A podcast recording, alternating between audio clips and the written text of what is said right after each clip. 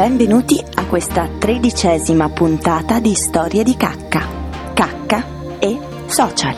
in versione Home Edition. Ebbene, siamo arrivati alla penultima puntata di questa prima stagione di Storie di cacca.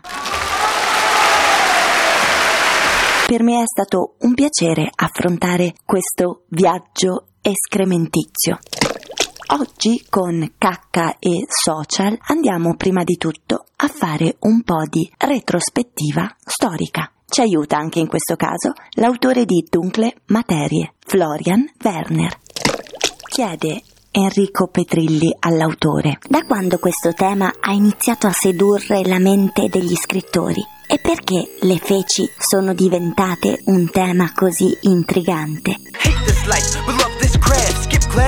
L'urina e le feci hanno incuriosito i letterati per millenni. Troviamo dell'umorismo scatologico già nei drammi satireschi della Grecia antica, ad esempio in Eschilo. Nella letteratura medievale c'è parecchia trasgressione escrementale, decisamente pungente. Mentre il primo dramma secolare in lingua tedesca, il Neidhartspiel del XIV secolo, ha come punto focale uno stronzo nascosto sotto un cappello.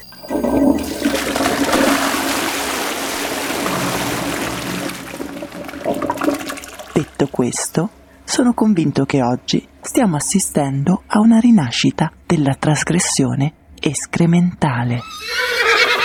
E a questo punto ho fatto una piccola indagine proprio sui social più diffusi per vedere cosa si collega all'hashtag cacca. Questa analisi è stata fatta su suggerimento della mia più preziosa consulente nella realizzazione di questo podcast. Ecco cosa ho trovato. Quando vado a fare la cacca, lascio il telefono in un'altra stanza per paura di essere registrata. L'importante è fare la cacca, sempre. Ma avete mai provato a fare attività fisica con la cacca da fare? Questa è la posizione di quando rifletto sulla mia vita e di quando faccio la cacca. Vorrà dire qualcosa? Quando il telefono non c'era, la cacca si faceva leggendo qualsiasi tipo e forma di etichetta. Dopo una cacca importante, ammiro la silhouette ritrovata.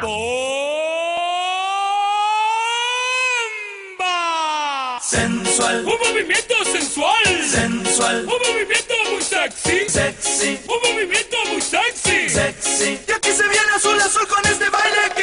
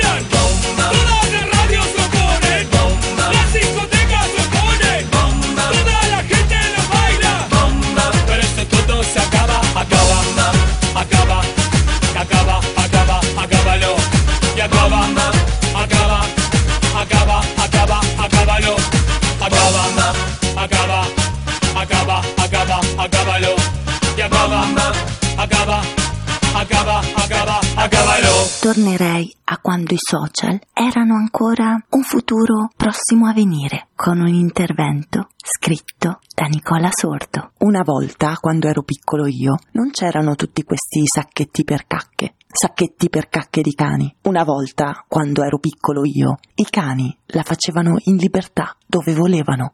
Ho buttato via tante paia di mocassini io, da piccolo. Una volta, quando il cane la faceva nella via, allora i proprietari delle case uscivano, la guardavano, esprimevano il loro sdegno, scrivevano un biglietto e lo appuntavano, lì, sulla cacca, con su scritto Basta cacche, maleducato. Oppure il padrone del cane che ha fatto quella cacca è una cacca lui stesso più della cacca del suo cane. Oppure chi la fa l'aspetti. Chi di cacca ferisce, di cacca perisce. Comunque oggi, con le nuove leggi, bisogna dotarsi dei sacchetti. La mattina si esce col cane e col sacchetto. C'è chi sbadato esce col cane e dimentica il sacchetto. Chi esce solo col sacchetto e dimentica il cane. Chi esce senza cane e senza sacchetto, perché il cane non ce l'ha. Però di questi alcuni escono lo stesso col sacchetto. Così, un signore aveva un cane così piccolo che l'aveva nel sacchetto. Comunque, li vedi tutti lì che seguono il cane col sacchetto, aspettando il momento, che poi quel momento non è il massimo. Allora si vuol fare veloci, qualcuno anticipa, sta lì, che se per caso prende il tempo giusto, track, la fa diretta nel sacchetto. È meglio, se no lei è là sul selciato in vari formati, misure, colori, modelli. La prima volta non deve essere facile, con tutti che ti guardano per vedere se effettivamente la metti nel sacchetto o se fai la finta. C'è chi si china addirittura per farla finta, chi prende tempo, chi gli lascia sopra il sacchetto, chi scappa, ma poi ci si abitua. Uè, opla! Fermo, mi scusi, permette? Dia il sacchetto, opla! C'è chi la prende in pochi secondi affatto. C'è chi la prende e poi si distrae e se la porta in casa. C'è chi la prende e semplicemente la sposta da qui a lì. Sono cambiati i tempi in cui il cane era libero di farla. Per carità, io sono contento. Ho buttato via varie paia di mocassini, però adesso il cane è depresso, perché la fa e subito via, gliela tolgono. Interrompono così il ciclo della vita, il flusso naturale. Una volta le cacche duravano anche dei mesi. E proprio perché con i social non c'entrano niente, ripeschiamo una favola al telefono del nostro Gianni Rodari. L'omino di niente. C'era una volta un omino di niente. Aveva il naso di niente, la bocca di niente, era vestito di niente e calzava scarpe di niente. Si mise in viaggio su una strada di niente che non andava in nessun posto. Incontrò un topo di niente e gli domandò: Non hai paura del gatto? No, davvero, rispose il topo di niente. In questo paese di niente ci sono soltanto gatti di niente, che hanno baffi di niente e artigli di niente. Inoltre, io rispetto il formaggio, mangio solo i buchi. Non sanno di niente, ma sono dolci. Mi gira la testa, disse l'omino di niente. È una testa di niente, anche se la batti contro il muro non ti farà male. L'omino di niente volendo fare la prova, cercò un muro per batterci la testa, ma era un muro di niente e siccome lui aveva preso troppo slancio, cascò dall'altra parte.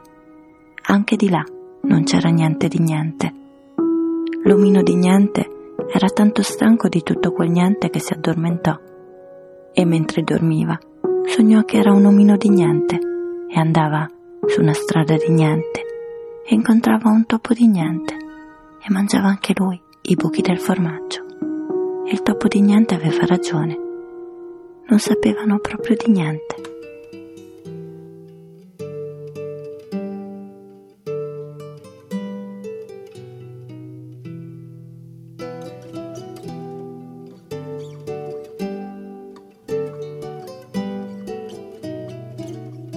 Alla fiera dell'est per due soldi un topolino mio padre comprò alla fiera dell'est per due soldi.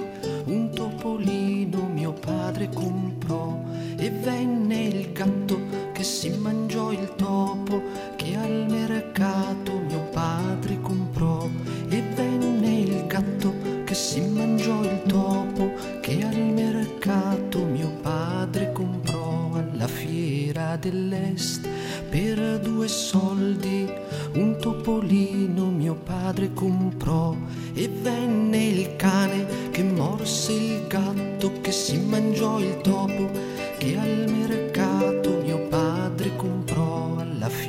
fiera dell'est per due soldi un topolino mio padre comprò e venne il bastone che picchiò il cane che morse il gatto che si mangiò il topo che al mercato mio padre comprò. Alla fiera dell'est per due soldi un topolino mio padre comprò e venne il fuoco che bruciò il bastone che picchiò il cane che morse il gatto che si mangiò il topo che al mercato mio padre comprò alla fiera dell'est per due soldi un topolino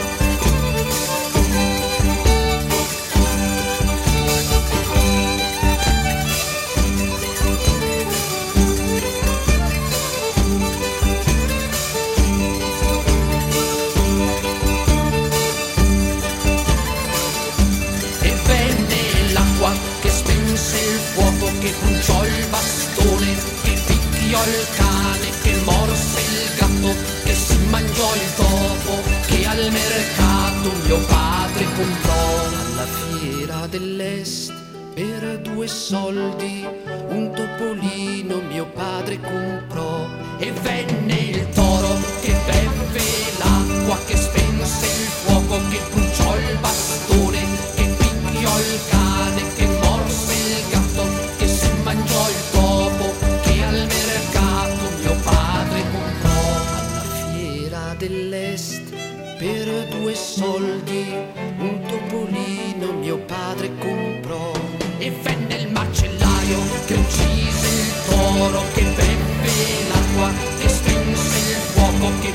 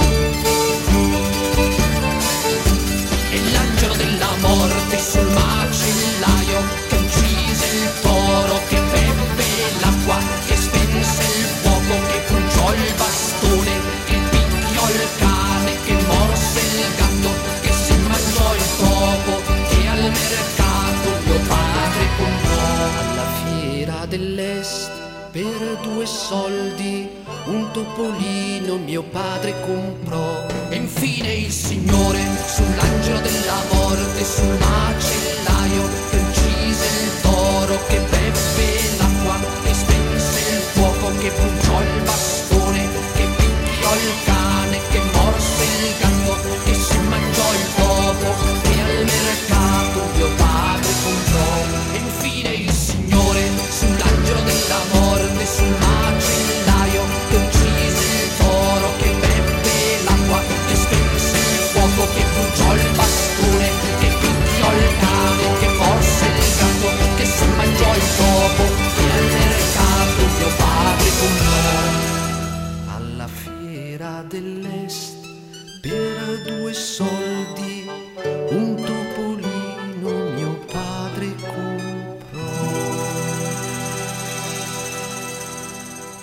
E anche per questa puntata 13 di Storie di cacca, cacca e social è tutto. La prossima settimana, ultima puntata di questa prima stagione, parleremo di cacca e zen, la Z, lo zero, l'ultima lettera che chiude e riapre il cerchio. Alla prossima!